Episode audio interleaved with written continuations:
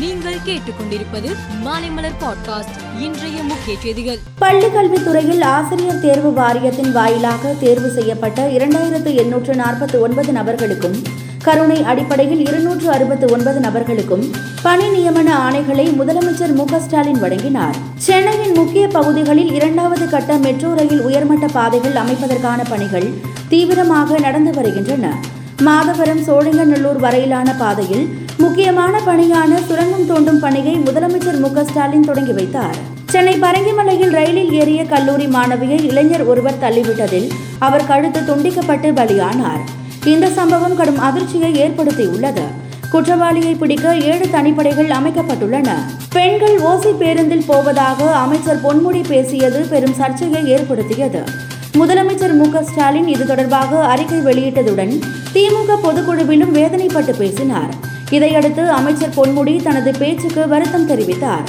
நான் யாரையும் புண்படுத்த வேண்டும் என்று பேசவில்லை. அது கலோக்கியலாக பேசுகிற ஒரு வார்த்தைதான் என்றும் அமைச்சர் தெரிவித்தார். நாட்டில் சில்லறை பணவீக்கம் கடந்த ஐந்து மாதத்தில் இல்லாத அளவு அதிகரித்து ஏழு புள்ளி நான்கு ஒன்று சதவீதத்தை தொட்டுள்ளது. பணவீக்கம் உயர்வு நீடிப்பதால் வங்கிகளுக்கான கடன் வட்டியை உயர்த்த முடிவு செய்யப்பட்டுள்ளது. நாட்டின் நான்காவது வந்தே பாரத் எக்ஸ்பிரஸ் ரயிலை இமாச்சல பிரதேசத்தில் உள்ள உனா ரயில் நிலையத்திலிருந்து பிரதமர் மோடி கொடியசைத்து தொடங்கி வைத்தார். இந்த ரயில் டெல்லியிலிருந்து உனாவில் உள்ள அம்ப் ஆண்டவுரா ரயில் நிலையத்திற்கு செல்லும் என்று அதிகாரிகள் தெரிவித்தனர். கேரளாவில் செல்வம் பெருக வேண்டும் என்பதற்காக இரண்டு பெண்களை நரபலி கொடுத்த சம்பவம் நாடு முழுவதும் பெரும் பரபரப்பை ஏற்படுத்தியுள்ளது. இது தொடர்பாக மூன்று பேர் கைது செய்யப்பட்டுள்ள நிலையில் தொடர்ந்து விசாரிப்பதற்கு சிறப்பு புலனாய்வு குழு அமைக்கப்பட்டுள்ளது. ஐநா சபையில் ரஷ்யாவுக்கு எதிரான தீர்மானம் மீதான வாக்கெடுப்பில் பேசிய பாகிஸ்தான் தூதர் காஷ்மீர் விவகாரத்தை எழுப்பினார்.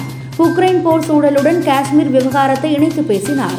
இதற்கு இந்தியா கடும் கண்டனம் தெரிவித்தது. சர்வதேச கிரிக்கெட் கவுன்சில் வீரர்களின் தரவரிசை பட்டியலை வெளியிட்டு உள்ளது.